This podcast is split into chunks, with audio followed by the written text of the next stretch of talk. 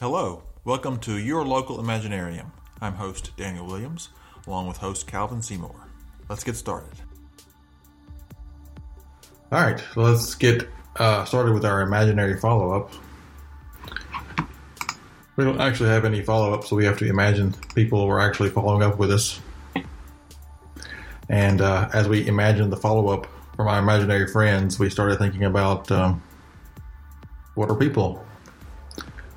Do they really exist? Maybe, maybe that's the problem. Maybe that's the reason we don't get any follow up is that people don't actually exist to give us any follow up. What do you think? I think the people who are imaginary, imaginary friends, uh, they can't speak to us because they're imaginary. So we have to we have to imagine what they might be saying to us. If they were saying something to us, they'd be saying something like, and and I think that would be really interesting.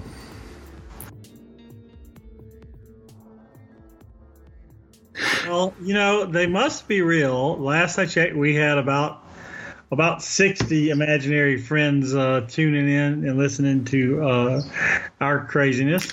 I know for a Um, fact that there is at least one person out there that listens that's not you and me. I got some generic follow up from one of those people, and they uh, they had some they had some good feedback that I appreciated, and I shall name, re- remain nameless because they didn't give me permission to mention them directly. well, they don't This exist time. anyway, so what's the problem?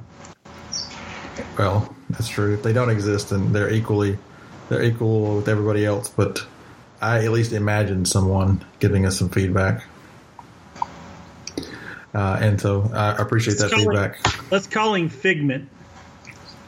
Him or her, Figment. Okay.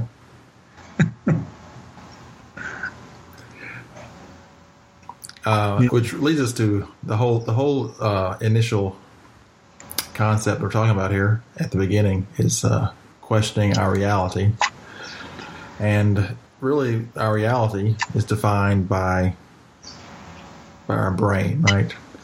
It's just Right. it just receives electrical signals from our various senses, and it interprets them. It makes tries to make sense of them. It does this.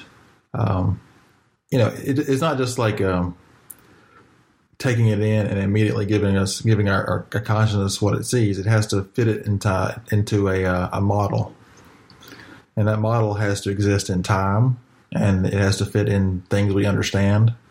So if, if there's something we completely alien to us, not to throw that word out quite yet, but something completely foreign to us, we may not be able to even see it or hear it or experience it because our brain is attempting to fit it into some model that it can't. And instead of instead of instead of doing something it, it can't do, it just uh, doesn't let our conscious really know uh, know it or be aware of it. Um, Well, you know, there's lots of things the brain will do to protect you from trauma. Uh, you know, uh, I'll tell you something it does too. It'll, it like, have you ever picked up a glass of something thinking it wa- it was something else and you drink it? It might be something you just love, but when it's not what you were expecting, your brain you you're alarmed. Your brain's like, "Whoa, that is not the deal." So I'll tell you a story. Where I, it wasn't something I drank; it was something I ate. It was uh, a bowl of this white stuff that I thought was uh, cake cake batter, and I stuck my finger in it. It was my, it was many years ago. I was my, I was still a kid at my parents' house, and it was just a you know aluminum bowl or whatever. Um, and I stuck my finger in it, and I pulled it out, and I mm, right and it wasn't cake batter. It was like margarine or or something like that. Just a bowl. Of, it was in the middle of getting prepared or left over or something. I forget exactly. And uh, that was a shocking moment as I my brain adjusted from what it was expecting. I had predicted uh, to what was actually going on, which was not sweet at all. And I was very unhappy with that. And immediately went to the sink. And ever since then, I have I've been very careful about examining the food I'm eating. Uh, so I guess I learned my lesson there. My brain learned that lesson early. Yeah. So You know, this is kind of why and this may come into play later when we are talking about our other subject, but this is kind of why eyewitness uh, testimony is a little shady because people kind of see what they expect to see. So sometimes they see things that didn't really happen, you know. Uh, I believe there's only certain levels and thresholds for that personally. Uh, I, for one, you know, everyone everyone sees the little shadow out of the corner of their eye all the time. You know, what was that? You look and you're like, you're sure you saw something move, um, or, or or you you know. You, you whatever you, you do something like that and your brain just kind of built something there you know for you to worry about i don't know yes and uh, you know our, our brain you know, we effectively have two brains, the left side and the right side. And I'm not talking about like uh, logic or emotion or anything. We just physically have uh, two two parts of the brain, and, and it's connected, you know, in, in, the center there with this sort of a synchronizing group of tissue and stuff. But uh, it, you know, things come in at, at, slightly different rates, and it's a big network of things, uh, a network of neurons up there all firing and trying to consolidate all those various inputs, and it's got a model you know, it's just it, it it's again it's running that model of the world, and when things are uh, don't quite line up, don't quite sync up, uh, instead of just like shutting down and dying, which would be kind of uh, a bad bad solution, I think that uh, you know it, it can glitch a little bit, and we we experience that in various ways. Uh, we can have de- deja vu. Uh, we can have um, see things like you say out of the corner of our eye. I don't know. I don't know if everybody sees it, sees or experiences these glitches the exact same way, we can um, we can deja, deja vu is especially interesting because um, you know you have that feeling of seeing it before, and I think it's a common. I don't know if this is the current scientific explanation, but what I have heard is that it's one side of the brain sort of getting the information a little bit earlier than the other side, and um, not quite getting it all put together yet, and then the other side getting it and it, and your memory is like, wow, I've seen that before because indeed you just saw that like 200 milliseconds earlier, and you weren't really conscious of it because it hasn't all been put together in that model model in the brain.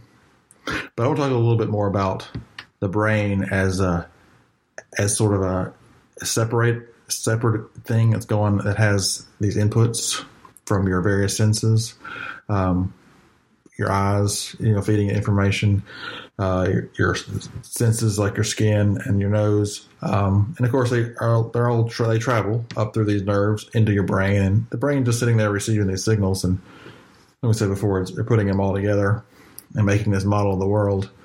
Uh, and if you have an understanding of science, if you have an understanding of basic uh, reality, which humans as they grow up they experiment they grab things they they, they taste things that aren't what they think it is. They, they learn right? So we all establish a basic understanding of how the world works. But also if you study things that maybe aren't uh, so basic as just feeling feeling things are diff- that are solid versus gas versus um, water if you can put that in context uh, if you if you study something formally, and then you can actually experience it later. And that model becomes more sophisticated, uh, perhaps more rigid, maybe less able to deal with things it's not aware of, or maybe more able to deal with things it doesn't understand, depending on exactly how you study and how your brain adapts. But um, all of that learning you do, formal, informal, becomes a model that your brain is constantly fitting the inputs to. And you can train your brain in a way. I think I believe because uh, you know if you sit and play a computer game, uh, you're you're uh, sort of learning the physics of that game, and if you play it a lot and you play it uh, sort of you get really into it, and you don't really keep in your mind that it's a simulation that doesn't apply to the external world that you live in, then it becomes something that can incorporate and become, I wouldn't call it dangerous, but it can become something that's sort of a, a false uh, set of how things can work in the world. And whether that's, you know, physics, like you think you can rocket jump, or if it's uh, economics, because uh, uh, uh the economic model you're uh, exposed to, or even become hyper trained because it's a it's a particularly good model that teaches you something that maybe you wouldn't learn in the real world, but you learn in this fun environment. It's reinforced. Anyway, so your brain becomes uh, trained to these models, and then the inputs come in, and your brain fits them. And I think that's that's just really cool because I think that that understanding will color all the rest of our our discussion tonight about what what exactly we're perceiving and versus what we are uh, we can understand what we see and what other people see and understand. Well, you touch you touched on something I, that I'd like to talk about. Uh, that's you know the whole virtual worlds.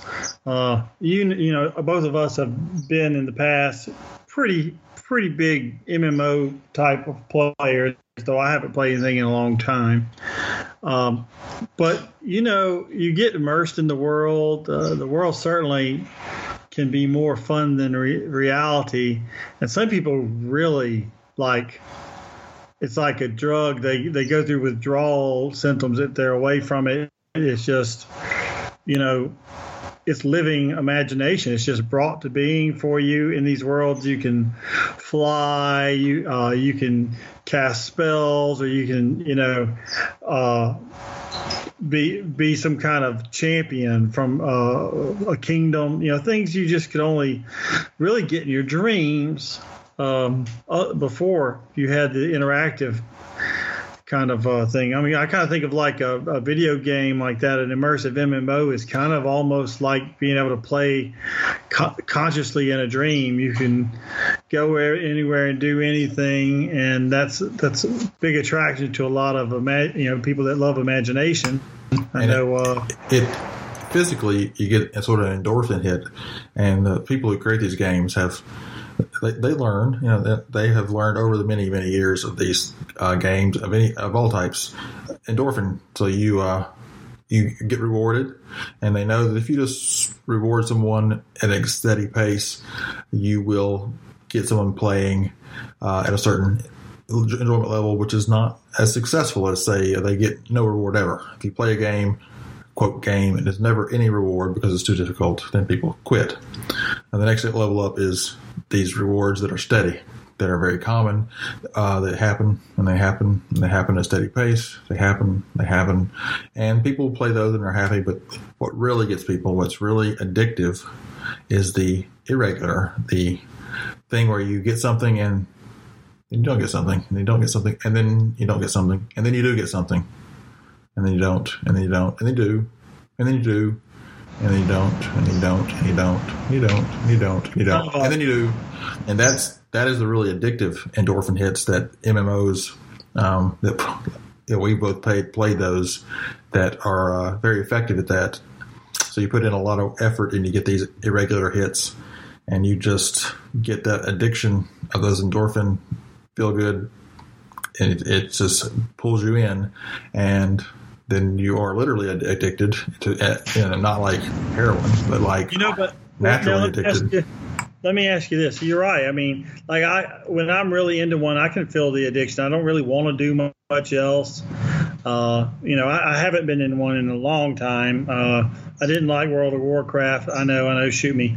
But uh, so that kind of got me out when everyone got so sucked into World of Warcraft because I like my worlds a bit more serious, you know, uh, epic even. And, uh, you know, I the think first you time I dislike walked- the silliness, right? You don't like Yeah. the silliness. the first time I walked up to a, a troll and he started speaking reggae to me, I just logged out. I was just, you know, I've tried to play it, you know, a few times over the years too, and you know, I'll play a little, but it just, I- it just, I don't know, it just wasn't the same for me, so I kind of stopped. But when playing, I, I certainly can feel that addiction level. Um, I love. Uh, I love to be immersed in it. And I got a question for you. You know, and it, this is this is really true. But when you when you step out into the real world, it can carry over a little bit. Like I remember a long time ago when uh, Ultima Online came out.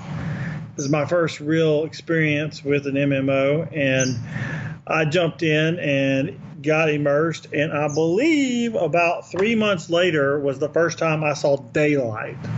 Okay, uh, and in in Ultima Online they have this. They have, it was the Wild Wild West. They didn't understand all the things they would new, need to do to protect a player base from shenanigans. And because one of the first things people do when they get the power to do anything without any kind of repercussions is they do evil things. Groups of people band together and do evil things. And in UO, it was no different. Uh, and you had people that would run around and they would pickpocket you all the time. Uh, they would do what's called player kill or PKU. If you, you know, if you even step foot out of town, uh, ninety uh, percent chance you were going to be, you know, murdered.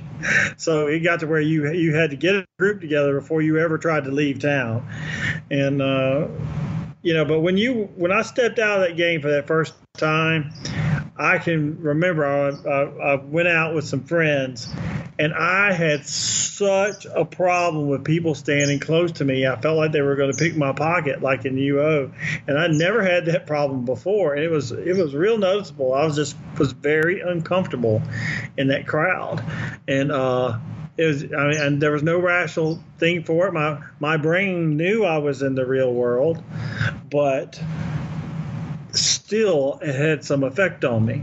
You know. Okay, so I do understand, and I'll, I'll say that MMOs have had a very weak effect on me because I don't like the mechanics of the gameplay. Uh, you know, just walking around, hitting one, two, three, four, five, uh, and having something happen. I, I am that's not even a description of good of modern MMOs, but there's just something about the mechanics of the gameplay, EverQuest, uh, World of Warcraft, where it's just something doesn't match up. I played a lot of EverQuest for the interaction with my friends that I had made on there. And as soon as that started to, you know, the real world friends or whatever, the shift, the balance, the shift or whatever, uh, I just got less and less interested in it uh, until it was only for the friend interaction, which it, it's just online only at that point. And eventually the actual gameplay uh, was like a poison growing and growing, uh, and I just had to had had to exit out, and just a bunch of other uh, reasons there. But that that's the the gist of it is that uh, I never really liked the gameplay uh, of the MMOs, so I was always sort of uh, I don't know immune to it, but I was definitely inoculated to some degree to those those games. However that's not applied to other types of games that have aspects like uh, games that are more action oriented. I enjoy much more, and as soon as they started incorporated MMO stuff into them, I, I started. They was very effective against uh, against me. Um, one of the games that I had a similar experience to what you were saying was not an MMO. It was an action game. It was the uh, late '90s, and I played a lot of a game called Netrek, which was a uh, multiplayer online surprise Star Trek based game where you just fought, and it was competitive to some degree. Um, I gotta hold you up. I gotta hold you up. I'm sorry to interrupt. We need we need a phaser sound or one of those uh, little little Kirk sounds anytime you mention Star Trek to kind of pay you back for Conan. Oh, okay. Well, I know what I know the sound we're gonna have right now. We, we've had a little like a like a little uh, indicator opening up. Yeah, yeah. First time you say it's going to have to happen. All right. Well, anyway, so I do think you've now mentioned Star Trek as much, if not more. well, I'm going to keep mentioning Star Trek. This is a major influence on my life. The okay. uh, the anyway, Netrek. I played a lot of it, and I'd play you know, like detrimentally to my grades in college, you know, that type level. Uh, and I was driving home late one night from the lab, having played a lot of Netrek. And in, in Netrek, uh, you've got starships, right? And you got lasers and I mean, phasers. I got phasers, not lasers, phasers and torpedoes and uh, transporters and shields and uh, pressors and tractor beams, right? Anyway, so it's a tactical game where you're fighting other players, and you know, a tactic would be like you pressure someone to sort of hold them in place and you shoot them, or you tractor them in and sort of get them closer so you can shoot them, etc. Anyway, so I'm driving home one night and uh, I'm on the road and I've been playing many hours of this game, and I come up to a turn and there's a car.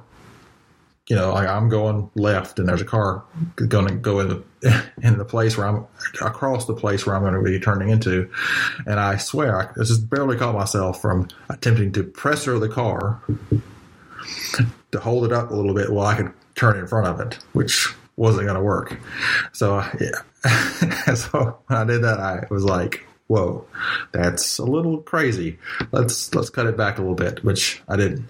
But I definitely aware at that moment that I was, you know, fatigue, late nights, a lot of just being trained in a certain way that uh, I definitely felt it, it wasn't psychological like you. Like people, people were not the problem. It was just like pressure this car, take a turn in front of them. I don't know what I was going to do. I was going to torpedo them as I went by. I, I, I don't know, but uh, I definitely felt that the the fantasy world creeping into the real world from repetition and just immersion. immersion. So it can be scary. Warning. Don't do it too much. So how do we know that the real world's not the virtual worlds we play? You know what I mean? You go in there, they get so immersed. What makes us realize when we're back and our focus is off? You know, to me, I, I don't uh, know if it, I don't. So I'm just going to skip to the end and, be, and give you a conclusion, and we can talk about it. But I think ultimately we we don't know have a, a way right now to know whether this is a simulation where with whether we're on some starship reliving our past lives as we travel a thousand a thousand light years to some distant planet and we're just having our brain stimulated or we live in a simulation built by some super being that Aren't there tests for that though? Like, I mean, like I, I remember reading something. I can't give any details, but just on a high level, I remember seeing something about there's certain tests you can tell, t- you can do to see if you're in a simulation. I think there was some speculation about some tests, um, and you know, people people look at what we understand about reality when you get down to the quantum level, how it's not, you know, it's not analog. Basically, it's quantum. It's you're at state A, you're state B. You don't really travel between those, and that's a gross simplification. That's the best I can do. But they they look at that and say, well, that's that's consistent with some kind of optimization because whatever, and or because of some calculation that has to be doing in this supercomputer. But then there's also stuff like, you know, we're living in a simulation, we're living in a hologram. You know, we're just two dimensional, really on the edge of the universe, and we're being projected three dimensionally. Okay, I don't. I'm sure I didn't describe that well, but there's a, there's a bunch of these sort of deep philosophical questions that talk about the nature of reality. And by analogy they say well the brain is x so therefore you move it one layer one level out and is the universe even real? Are we just having our brains in a jar somewhere metaphorically or literally in some way? Um, so tests i don't i don't think there's a clear test uh, it, it had to, i mean it, what what is falsifiable about that you have to say is reality real uh, I, I, don't I don't know personally anything that is definitive, and I don't think there is anything. And it would be kind of earth shattering if someone could come up with something like that.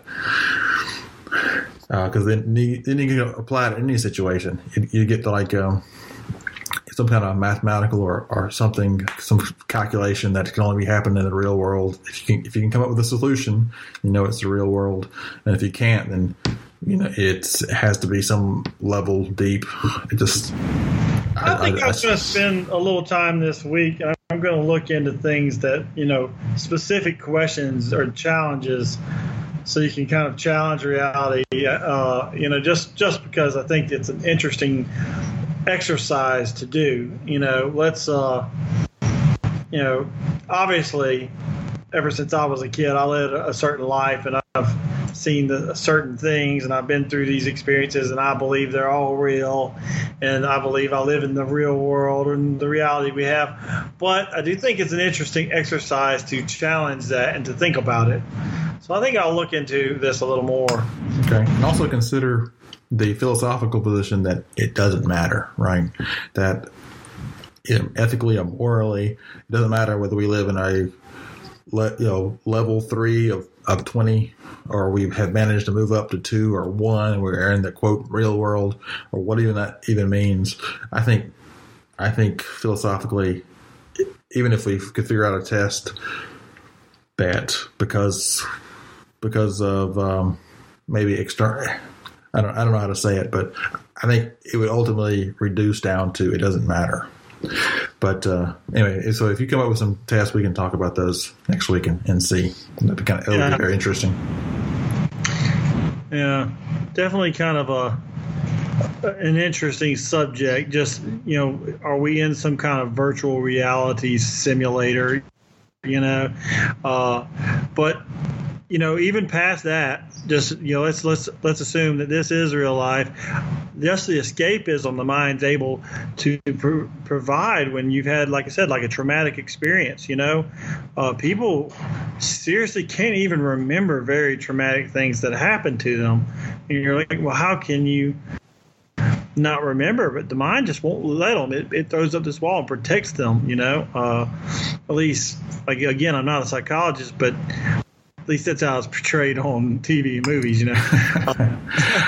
Yeah, and I, I've never met someone who who who's like that. Who's just and I, you know, I'm sure sure they do exist, and um, or or some form of that exists, but um, you know, so so I don't know. I, I don't. I, I can I can believe it because I know that when something bad happens to me, you know, I don't like to dwell on it.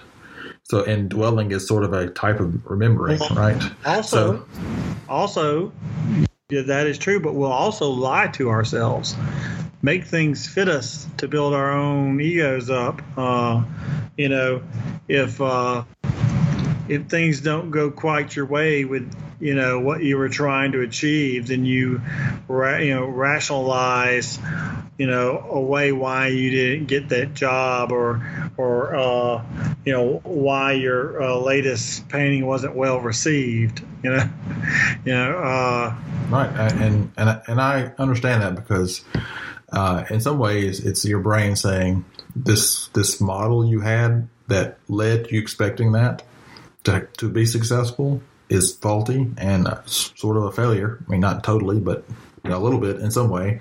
And so let's not let let's adjust the model uh, by going through and thinking about other things. So I, can- I can see that that uh, that happening both for positive reasons and for negative reasons. Uh, and, and by the negative, I mean like subtracting, like taking away the, the, from the model, but also positive because other things you're thinking about are emphasized and become more of the model that you actually uh, depend on. yeah. Well, that was that was a brain that was a brain thing we just did. I kind of I'm kind of uh, I don't know. the brain makes you think. Yes, very chill, very chill conversation compared to most of our other stuff.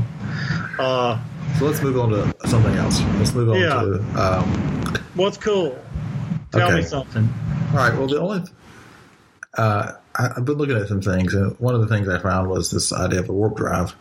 And uh, a a couple episodes ago, you know, we've had so many, so I'm just going to be vague like that. A couple episodes ago, we talked about faster than light and parallel universes and stuff. So I did a little research, and the best sort of explanation of a warp drive that is in any way possible, as we understand it, uh, it, it uses some some terminology I can't pronounce and by and so forth. But I found a PBS uh, documentary on YouTube uh, from 20, 2015 that sort of lays it out, and I will attempt to put that in the show notes.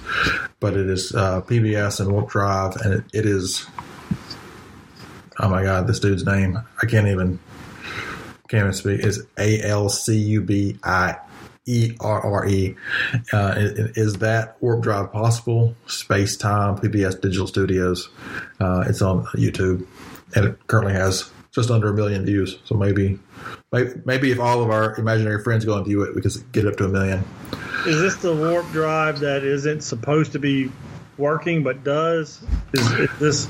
No, I think this is this, there's a history of this about um, mathematics in like early '90s. Someone laid out a, a mathematical foundation, and their only problem was it took basically all the energy in the universe and some other uh, levels of, of impossible amounts of energy to, to work.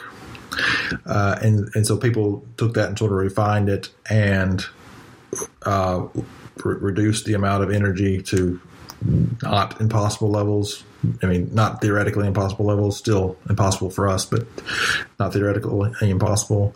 Um, and there was another doc, uh, another one I was reading. I don't know if this one has. If this is the one that has it, but there's a basically oscillates, and what the idea is that it will sort of weaken space time around it.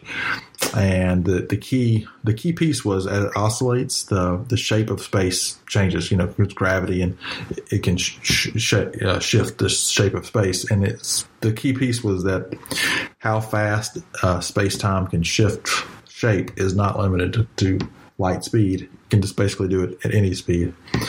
Um, and so they oscillate back and forth and they weaken space time. Well, you know, this means. is the this is kind of the popular idea about how aliens might travel uh, to Earth. You know, really that that whole dimensional travel, basically. Uh, yeah, and, and, it yeah. separates itself. It basically creates a bubble of separated space time, which is the key because at, at that point you are somewhat fragmented off, and you can do X. You can go somewhere else because you're you've you've, you've separated from um, causality. Otherwise, uh, the rest of the universe. Uh, anyway, so I'll well, put that in know, notes. It's, very, it's very interesting that you bring this up because, uh, you know, our plans are to talk we're to talk about some alien stuff later, but I have to point out a few things. One thing is that what you just described is very popularly considered to be the way that aliens are traveling, and it kind of explains the lights everyone's like, well, why do they have all these lights? Why are they, why are ever they're always being reported as a glowing this or a burning ball or whatever? Well, you know, when you're kind of warping reality around you, that's what it would look like, you know. Uh, okay, why would and, it look like? Why, why would it look like that? Uh, just because it's oscillating and, tra- and, basically trans, you know, shifting back and forth between dimensions, uh, which is uh, also something later when I we're, we're going to talk about this a little bit later. I don't want to uh, get what's cool out of whack here, but uh, it also, if you'll you watch a lot of the NASA videos, which is something I find very interesting, the, the times you see them on there, they also appear to be oscillating like that with light, and uh, uh, just interesting point that you'd bring this warp drive up because that's that's kind of something I was going to talk about later. Okay. Anyway. Well, oscill- oscillation is not that uncommon.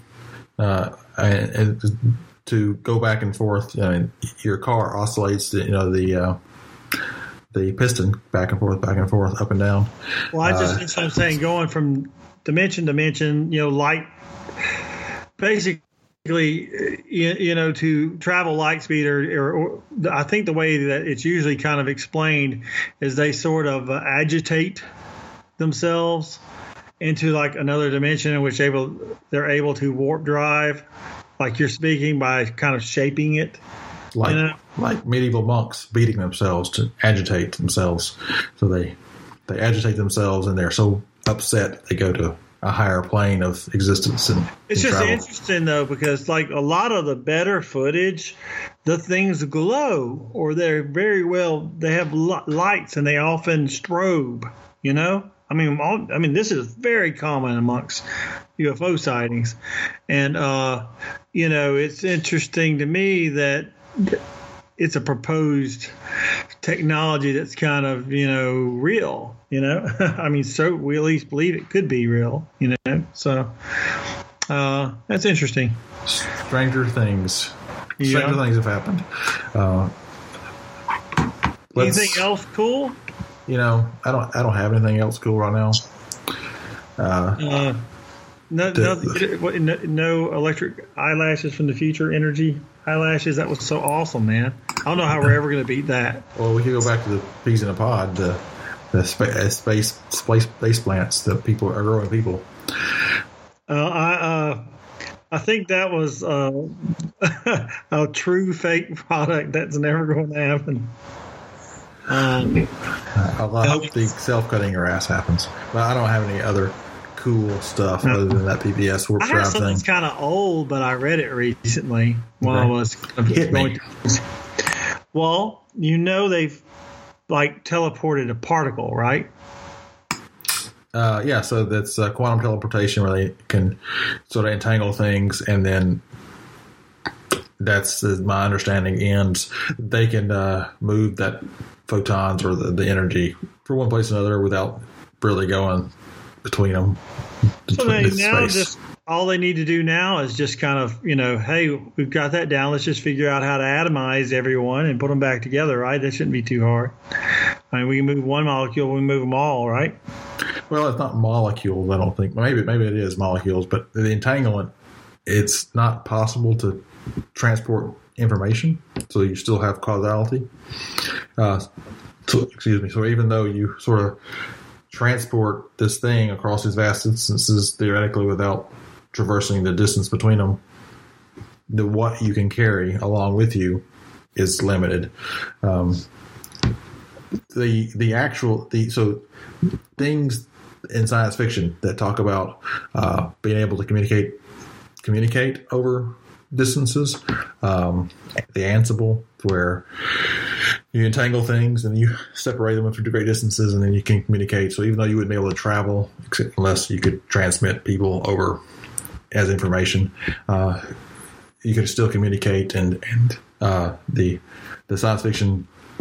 Ender, the science fiction book Ender's Game and later the movie sort of had this where they're, you know, they have a commander in the back who could send send messages to the fleet so even though the fleet was limited to light speed, they could communicate great distances, and he could he could see uh, what was going on and give commands and stuff. Um, I think I, I, I think uh, given reasonable amount of time that probably information will be the most we can ever transport in that way, and so probably will still be limited light speed, but maybe won't have to worry about intervening intervening, you know, stars and stuff. But anyway, the, uh, the, the real kicker is if we could digitize people, like scan them in some way and make a copy that was identical, whatever that means, um, somewhere else, so they could seem to travel. So they step into a booth and then they seem to step out of a booth elsewhere, where elsewhere is very far away. Yeah, you know, uh, what's that movie? Uh, Hugh Jackman is like a magician and he he Is figures, the, the, prestige. Yeah, yeah. So he figures out uh, how to basically do this, but every time it happens, he creates another copy of himself, and then he murders that copy to keep living. But every time he steps through there, he he never knows which one of him was really him. You, yeah. you know what I mean? Who, was going? Uh, which consciousness was going to be right the duplicate, and which was going to be the original? Which which so, was yeah. If someone said, "Hey, Daniel, you step into this booth, and we're going to disintegrate you, and then we're going to rebuild you," you'll not feel a thing. You'll be, carry on just like you are right now, one hundred percent. But you know, you wouldn't be. Think about that, okay? So if they were able to kill you, you know, because that's uh, even if they weren't technically killing you, if they break you apart atom by atom and reassemble you, even if they do it perfectly, you didn't exist for a, a, little bit, you know. So then you kind of start wondering about like things like where's my soul at when you get put back together. But it would be really neat if they could do it because if they could just pull you all apart and then throw you right back together and everything still works and none of those atoms die from lack of oxygen or whatever else that you know that's needed. I mean, would you step in that booth? That would, I mean, that would be because so you know let's expand the conversation a little bit and talk about not uh, let's just compare uh, compare and contrast to a slightly different situation where you have the different atoms right? Where they they you scan you at, at, a, a, quantum level, at, you know, beyond quantum, whatever, whatever degree of accuracy and precision you want to, to say, um, that there is an ability then to store or copy that pattern that's scanned so that for a brief moment, there's two absolutely identical versions of you, right? And then they destroy the original. Uh, so what I was talking about before is if they could, tra- you know, so they could in an intervening time they could transmit that information they've stored great distance, a little bit of distance, you know, basically a transporter, and uh, you know they reassemble or that they just assemble those that pattern from some some spare parts, spare atoms they have hanging around into a functionally absolutely identical version of you that existed just previously. So it's very similar. So differences in what you were from from what you were saying was that uh, they're not the same atoms. They're not temporarily disassociated and then reassociated. They are just otherwise identical. Where where you had a, a couple of carbon atoms and an oxygen atom over here in this little space, and over here is at distance x. There are some other atoms exactly the same on the other side. And when you I get started promise up, you, I promise you, if a company ever develops this, they'll claim it's the other way no matter what because no one's going to step through there going, this is going to kill me. Even though I'm going to immediately be back alive again. No one. yeah. Okay, so let me let me throw in one third situation that is similar, and it goes back to our brain talk, and that is you are standing there and someone can scan your head, your brain, and they get an exact scan copy of that, and they have a really powerful computer which has ability to simulate reality. And they start running that simulation in the computer so that effectively you wake up inside some environment inside a computer and they can control the what the brain receives, the, the electrical impulses and stuff, so that they can experience reality within inside the computer. So the simulation of the brain inside the computer uh, is functionally identical to outside the computer um, because the physical environment is so simulated to such a fidelity that you can't tell. So that's the that's the are we living in reality or are we in some kind of simulation, right? So that there is no functional difference between uh, the reality and the two, the, the simulated reality and the external reality, and the brain fidelity of experience is the same, so that you have effectively been uploaded to the computer. Uh, is that different than the disassemble and re- reassemble? So the brain and the computer at time x didn't exist. Time x plus one does exist, but it has all the memories from X and, and before. Uh, to the person outside, that, that is that is the original. Uh, there's now a effect, effectively a functional copy of their brain running in some computer.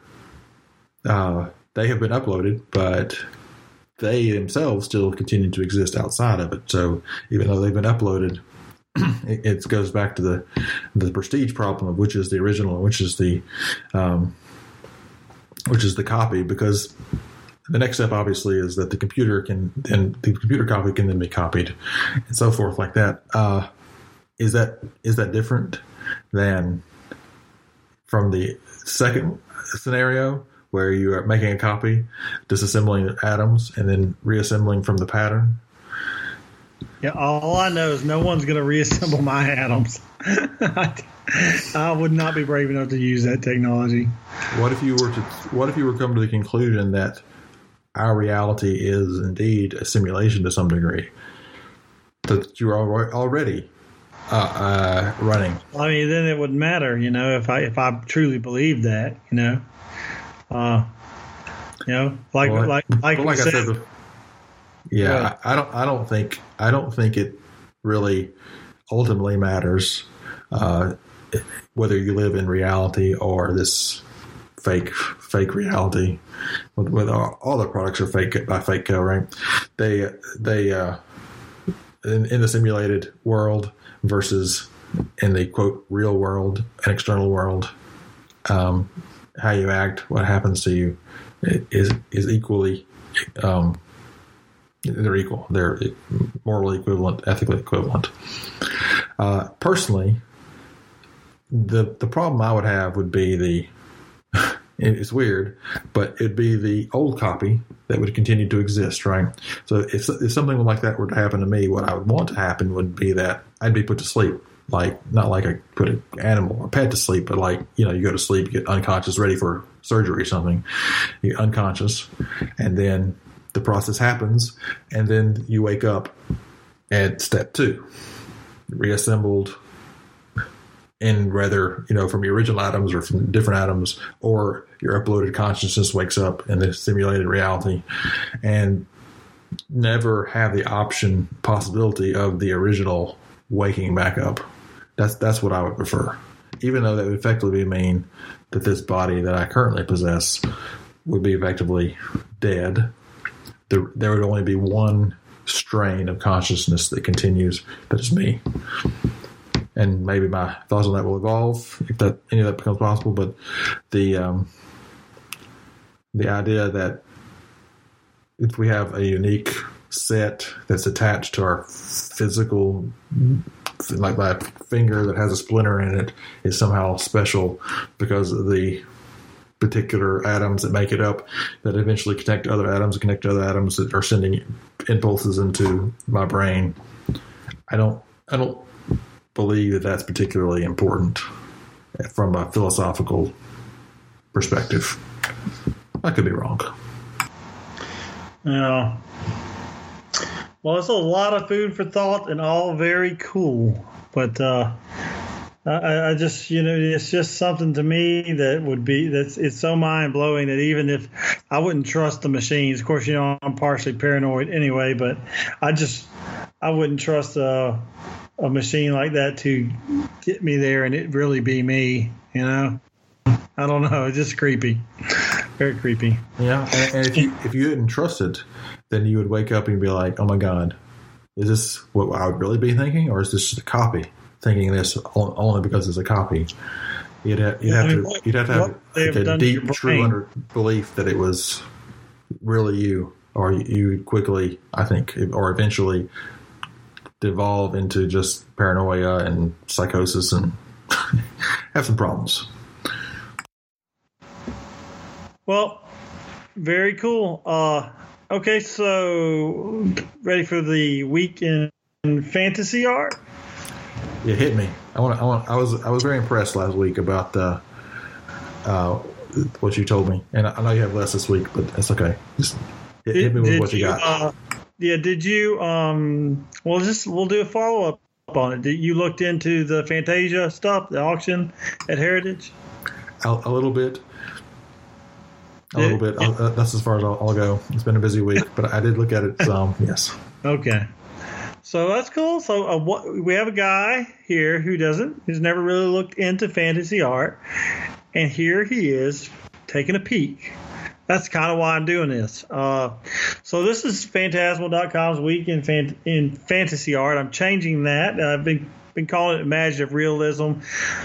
But I realized a couple things. Uh, one, I'm on much more on a broader spectrum than just imaginative realism, and it's even though it is the primary thing I kind of follow. You know, uh, there's just all sorts of other little, you know, things that we we can uh, talk about. And fantasy art also happens to be wild, wildly more used as a keyword. So, hey, a little marketing bar as well. So, I think uh, we're going to call it the week in fantasy art. And this week, I don't have a ton. I wasn't, it's, you know, they're going to be like weeks where it's a lot and we'll, we'll talk for 20 minutes and there'll be weeks where it'll be five minutes and that's what it is um, this week i found several cool pieces uh, a Donato Giancola drawing uh, on eBay uh, went for below 200, which if you follow that at all, you know it never sells for less than like $500 for a Donato drawing. So someone got a great deal. Uh, if they, you know, I know everyone on Phantasmal gets those messages. If if you're if you are a if you have liked Phantasmal the page make sure you also go to the page and read the instructions on getting to the group because the group is where you'll get the alerts sent to you proactively to your email. And unlike a page where they only show a certain percentage of the people that follow it, the article uh, groups get the email. So if you don't want to miss things, and uh, you, that's where you need to go is uh, go to facebook.com slash phantasmal art then actually look at the pinned top instructions on how to like the group as well, or just hit the sign up button. That's where it takes you. Um, so other art, art news really. Uh, there's a, a, at, at at Heritage this week. They, they kind of do a weekly auction that also is on kind of to the side of some of the bigger ones. Um, and this week, I noticed there's a couple of one of my one of my favorite little artists, uh, Stephen Fabian, who's to me just one of the best pencilers there is. Uh, his uh, you know a lot of older work. Uh, it's a great body of work that he has, and you can find all sorts of different subject matter. Uh, it, I know of three pieces right now. There's two on Heritage. Uh, the ones on Heritage, one is kind of a Conan type. Oh, I said Conan. I meant a barbarian with uh, with a female. I'm so happy that happened. I did. Yeah, so there's a a barbarian female lizard piece, and then there's um, kind of a surreal colored piece, which I don't see a lot of colored Stephen Fabian stuff really, and uh, it's like it's a page 59 uh, from uh, uh, the Dream of X, and you know uh, that's okay. Talk pretty, to me. What what is the Dream of X? I have no earthly idea, but Excellent. it was it's a very very colorful dream. I can tell you that. Um, so you know you can check it out. Uh, it, I, have I've never heard of the Dream of X, so I really don't know what it's about. I didn't look that up, uh, but it's said, most of this stuff's older work, um, and it is there. Interesting. Um, well, I, I looked it up real quick because we have the internet. It says The Dream of X is an abridged version of the 1912 science fiction novel by William Hope Hodgson the night of the Nightland. So oh yeah, fiction. that's uh, like a, a, a M. Do, Do, Donald Grant thing, published thing, right? Yeah. Uh, which uh, here comes the second Conan mention.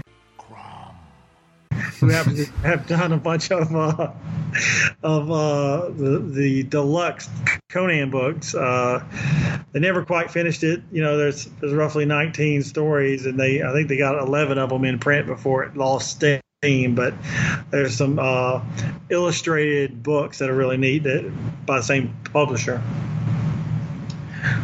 Uh, over at Comic Link, there is another Stephen Fabian piece, and this piece is really cool. It's kind of like melted astronauts in space. That's the best way I can explain it. Uh, but this is just, I mean, that's some astounding work. Um, really astounding work. So take a look at that. There's also a Richard Kane Ferguson piece in there. Uh, he's kind of a he's an old school magic artist. You you will know this guy, okay? Uh, Daniel, uh, do you remember um, the legend uh, Nebuchadnezzar, the legend card? No. The, yes, yes. Now that I said no, I do remember it. Yes, Magic the Gathering. Yes. Yes, Magic Gathering, Nebuchadnezzar. Well, that, that's the artist, and they have a, a cool piece of some. looks like a Vendo, kind of like a Viking bear man running another bear, running a real bear through with a with a spear. It's pretty. It's pretty badass, really. I, you know, uh, best way I can put that. It's a it's a badass piece. Um, uh, just lots of lots of little things uh, that are in the comic links auctions always worth looking at. You uh, never know what you'll find. Obviously, it's very heavy in superhero page art, so if that's your thing, you probably are there, uh, you know, all the time anyway. Um, they always have have a lot of that, but uh, I'm always looking for the the little pieces that kind of are sliding through, you know. Um, and you know, I think that's kind of it. Uh, not, not, a lot going on. Uh, there's actually two things I wanted to talk about, but I looked at the dates, and I think they're more appropriate to speak about next week. So, um, okay. I'll keep those.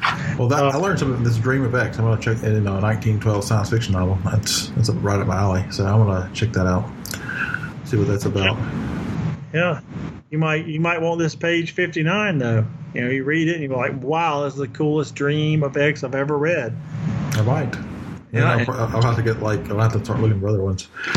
You know, you know what it, it says it's a two hundred thousand word novel, so there might be some other other uh, other pages I might be interested in. Yeah, definitely so. Uh, well, that, that's it for the week in fantasy art. Um, next week, I will be talking about uh, upcoming thing very dear to my heart. I'm going to give you a clue. I'm to give you a clue. Uh, it's very music oriented, but f- from a very popular movie. One of one of four posters on my wall, and probably something that warped my childhood. Can you guess what it is? Mm. I'm, I'm, gonna I'm gonna guess. I'm gonna guess. I'm gonna guess. Uh, I'm not gonna guess. I'm gonna cut this whole not guessing thing out. Uh, I, I, have no idea. Music music is not my thing, unfortunately. I mean, I like well, music, but I just saying. Uh, okay, look. What if I told you uh, that one, the soundtrack is probably more famous than the movie? is it AC/DC and Iron Man Two or something? I have no idea. Uh, no, no. Okay, well, next time. Next time. Uh, before we get to the fake sponsor, though, I want to I, I, I want to I want to combine your uh, fantasy art with uh, some research we were doing for our next segment after our, our sponsor read. Um, Barlowe's Guide to Extra, Extraterrestrials, Aliens. Uh, that's the book I had, and I believe I got the reprint, which was done in the 80s. I don't know how I got that book. I don't know if I just picked it up or was given to a gift or if I got like a book club edition or something. I, I don't have no idea. Uh, but that was really my first introduction to many, many, many aliens that weren't were not Romulans or Klingons. Um, and it's a uh, it's got again Barlowe's Guide to Extraterrestrials, and basically he took a bunch of uh, science fiction stories and he decided he was going to draw them um, and paint them and create create the uh, visuals of them so that you know they existed in in these books and he made them uh, fantasy art or science fiction art I guess you would say. And that that, that is when I saw this come came up I was like oh yeah is like a flash flash from my childhood and I've got to find this book. I have this book in box a box somewhere. I've got to find it. Uh, and I'm my objective over the next I don't know lifetime is to go back and read every science fiction story that's referenced in that thing. I've read a few of those, um, but very few of them, and, I, and, some of them I've never even heard of. So I obviously have forgotten. I have some popular ones, uh, famous ones like Heinlein and uh, uh, Larry Niven, and so forth, Asimov, and so forth. But other people, I, I, I won't. I won't say them because I'm sure people are like, "What? Of course you haven't. Never heard of those?" But uh, a bunch of stuff that I've never heard of, so I'm going to go. I'm going to read those anyway. So uh, the second piece of that is that book was very popular, and they came out with uh, Barlowe's Guide to Fantasy, which is also a book that I had never heard of until going looking this up on Wikipedia. It's a 1996 fantasy book uh, by the same Wayne Barlowe. Um, it has a bunch of a bunch of basically the same thing instead of science fiction. It's fantasy. It has things I have read, and I've read more on this than the science fiction side. Uh, have, have for instance, uh, things I haven't read. Like, well, I have. Let's go with the things I have read, like, uh, um, Stephen R. Donaldson's Lord Fowl's Bane. They have uh, Alice in Wonderland, The Caterpillar. Uh, Lewis Carroll's Alice Adventures in Wonderland, The Caterpillar, uh, yeah. and, and, so forth like that. Has a, a bunch of stuff. Um, Dan Simmons' Summer of Night. Just there's a bunch of interesting things in there. I'm, I'm, I'm, i got to get this book. So uh, yeah, you, you talked about before about sort of opening opening the door. There's a there's a way to open the door is to yeah say hey here's science fiction and also a similar thing in fantasy. And man, I, I've read a lot of these, but maybe maybe I should consider myself a, a fantasy reader instead of a science fiction reader. But anyway, I gotta get this book and look at it. I've, I've never I've never seen this or heard of it before tonight. Okay, so now we can move on to our fake sponsor.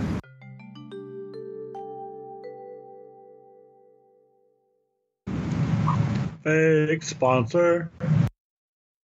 Are you a human? Are you sure? You've taken DNA tests, and you know you're 75% African, or 75% Northeastern Mongolian, or 75% Western Californian, or whatever. What about that other? You know what I'm talking about. The other. 9.85% other, 7.64% other, 12.8% other. What is the other?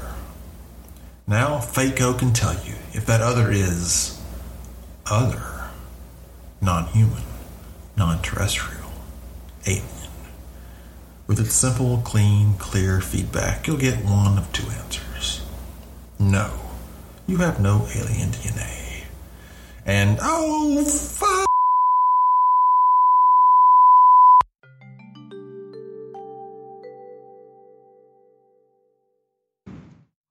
Fake sponsor. Okay, good good talk. And Yeah. As I've uh, at an hour right now. what? We're at Oh an God. hour. That's what happens when I talk. I'll just keep going and going. We got we got to talk a little bit about aliens. I mean, Just but a but little we're not going to be able to fit aliens. We're not going to be able to fit the aliens in. I mean, really, we're going to be an hour and a half. This will be the longest show if we start talking about aliens. All right, all right, yeah. We talk about aliens, but I want to talk about I want to talk about that section about are they hostile or not? Because I think there's just there's a level of hostility that is so far beyond what we consider hostile. Hostile, uh, and humans are nasty beings that will do nasty things to each other and invade and, and wipe out entire peoples. But I think if you really let your imagination go, uh, abstractly, of course, you don't have to get into details about the types of hostility. I think I think there's some interesting stuff there that we should save for next time. What do you think? Well, I mean, we can talk. I just think we're going to end up uh, going way over because, I mean, I've got a lot to say on the subject. Uh, let's see. Why don't we just start it and then we can two part it? We can start the next one. With the continuation, I don't know. All right, let's let's start it. Whatever. Okay. It's it's only Are we alone? Are we alone? all right. So let's let, let me talk about this just very briefly. I know I've Math. Let's talk about the mathematical.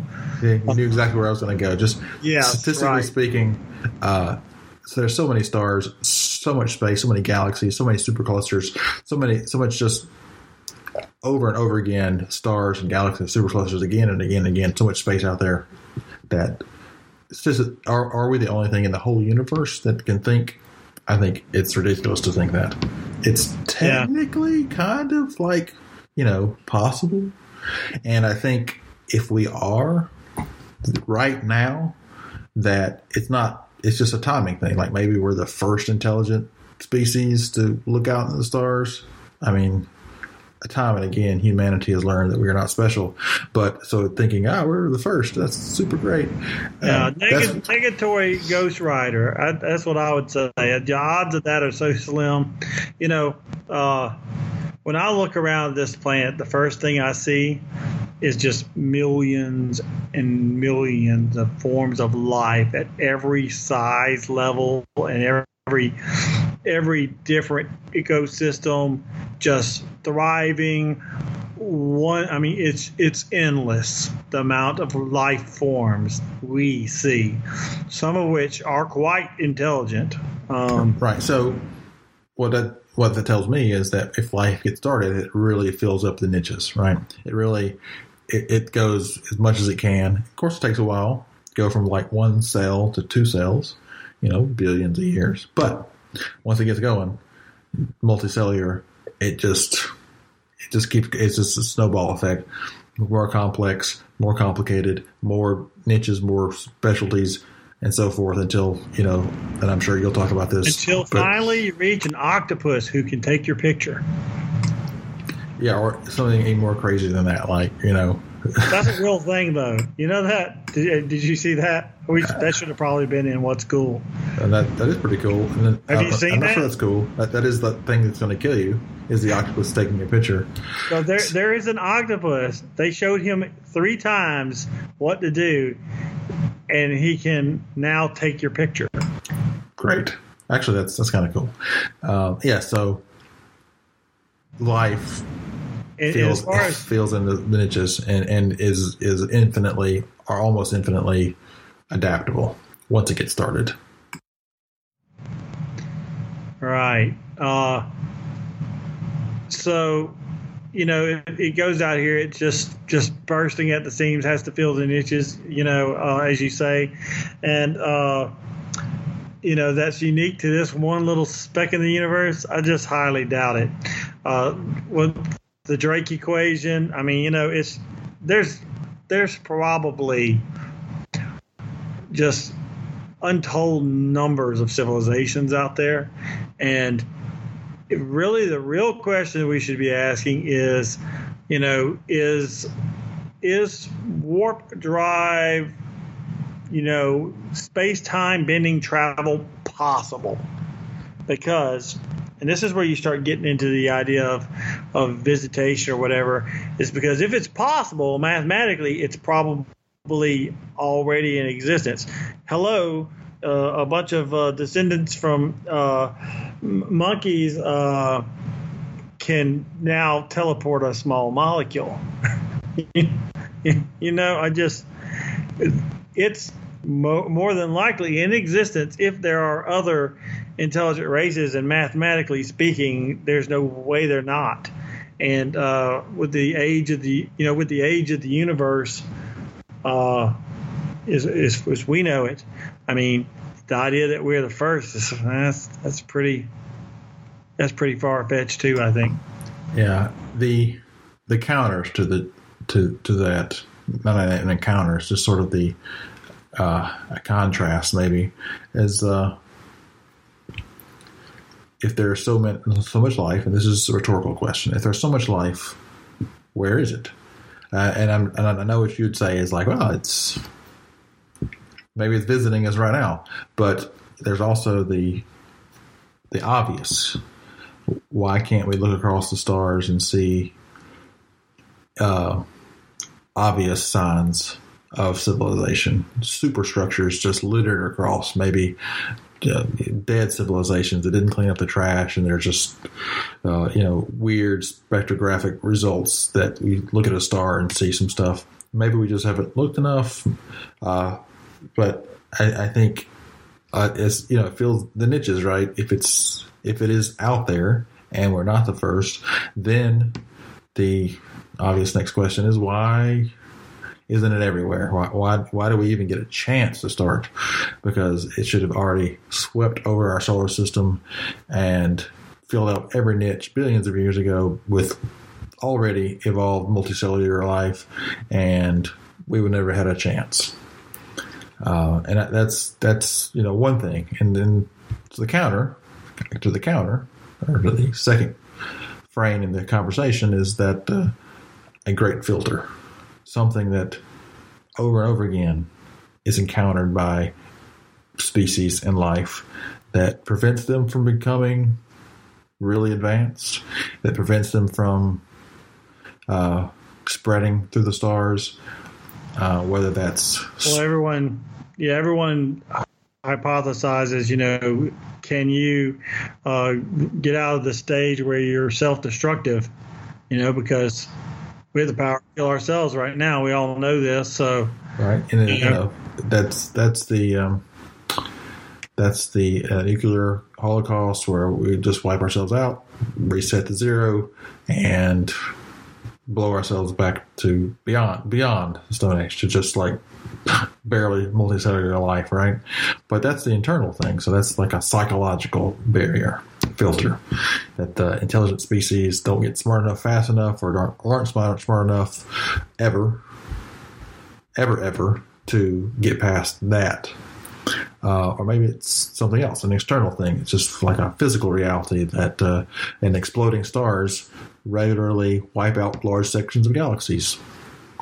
They just irradiate the whole section of the galaxy, and the uh, life, even it gets started, never gets a chance to go anywhere because it's just getting wiped out constantly by this natural phenomenon. It happens at a rate that just keeps everything basically sterilized.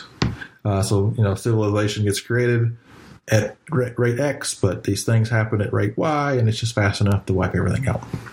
Uh, so, or it's a combination of those things, or if you're lucky enough, X that you know, but, you happen to live, is you, are lucky enough to be smart enough not to blow yourself up, but you live in a a place that it sterilizes itself. That so all the odds work out that basically life in the universe is near zero. Um, there's no there's no answer. There's no answer to that because um, there's no that we, we have not yet to see any obvious signs of widespread life. We have yet to see any obvious signs of a phenomenon that wipes, uh, sterilizes large section, segments of galaxies or so on. And we have yet to blow ourselves up. And we see life evolving, filling niches and spreading. So you know, how do you square the circle? I don't think we have an answer to that. Yeah, it's it's just there's so many variables in in the whole thing. Uh, you know, so much that's unknown. I mean, if you're going to do math, you have to know everything, and we we know next to nothing.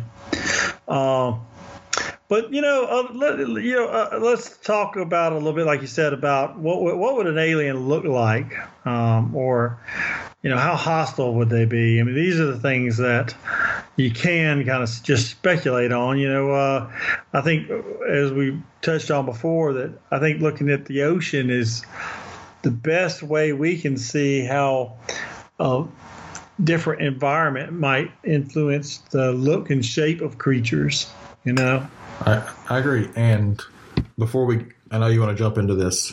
I'm gonna let you, but let's just narrow narrow down a little bit what we're talking about because we're not talking about like a, an alien cell drifting through space that happens to land on our planet and starts to reproduce and oh no, it's like an infection.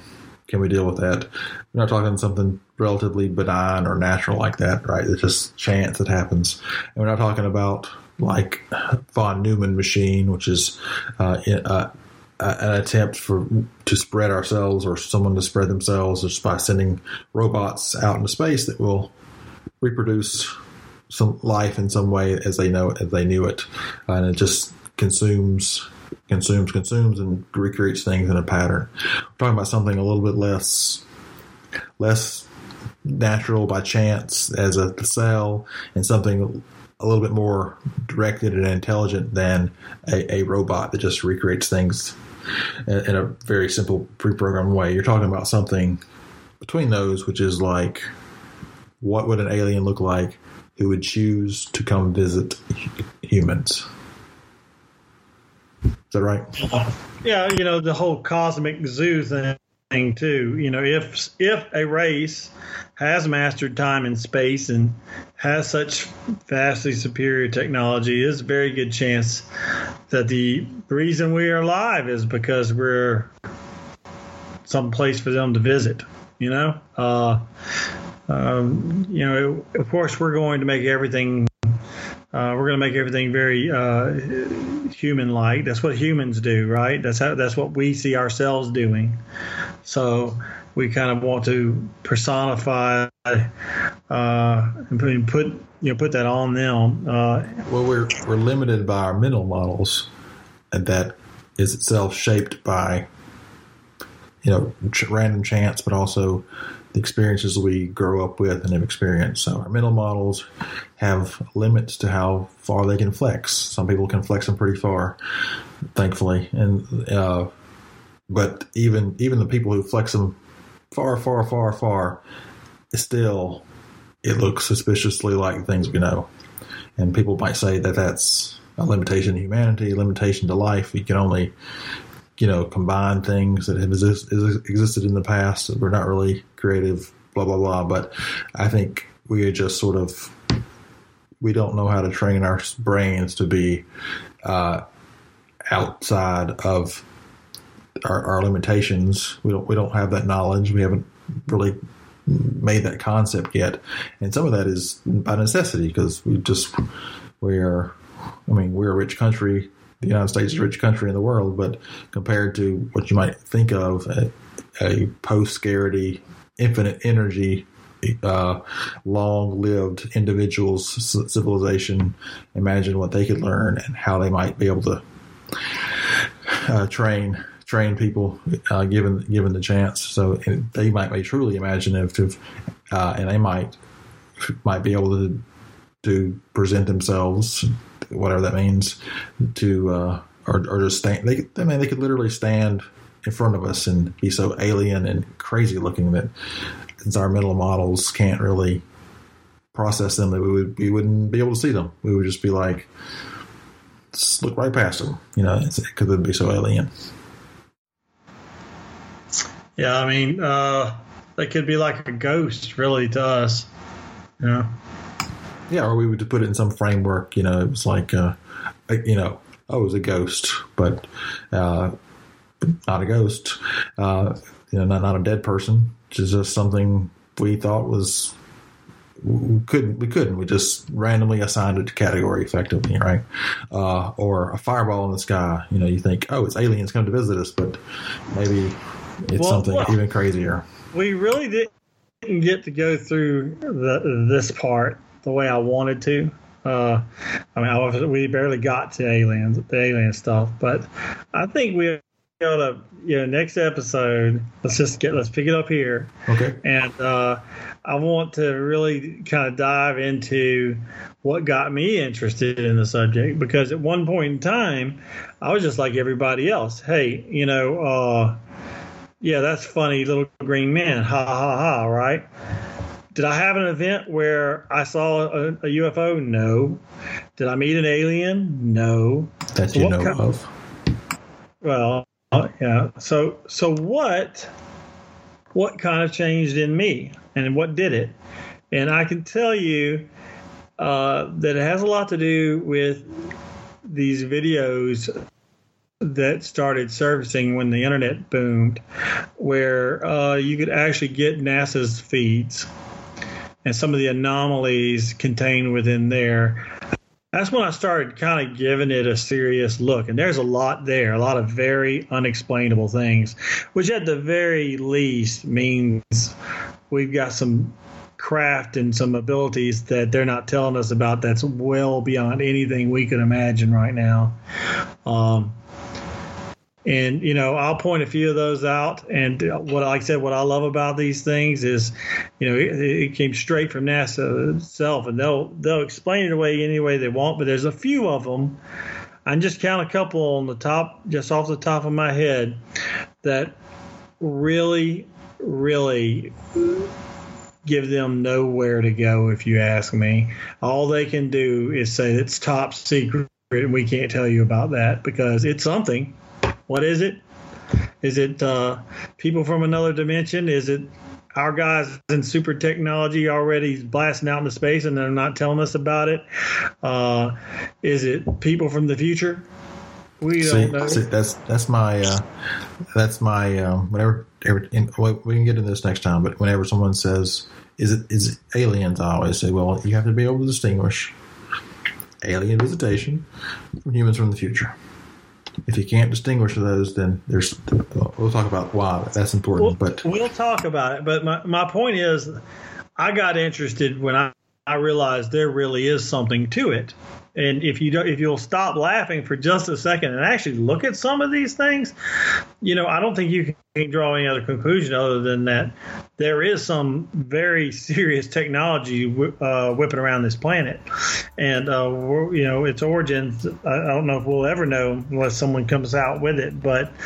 Um, super credible things uh, uh, that you just um, you know you just really can't just turn a blind eye to. You have to say it's something. You know, uh, when you have thousands of people in the same location see the something and you track it on radar and you know it's as big as a house, you know, much bigger, big as big as a couple of battleships. And when you've got the kind of people coming forth, to me, it bears it, it, it, warrants you taking the time to take a look into it, at least make sure it's something that we shouldn't be laughing at. You know, uh, it's uh, it's something we talk about next. Uh, like I said, we're well over our time this episode, so we'll pick it back up. We'll get into cool things like Roswell and the Phoenix Lights, and the, um, just kind of talk about some of these NASA videos that I'm talking about. Secret NASA Man.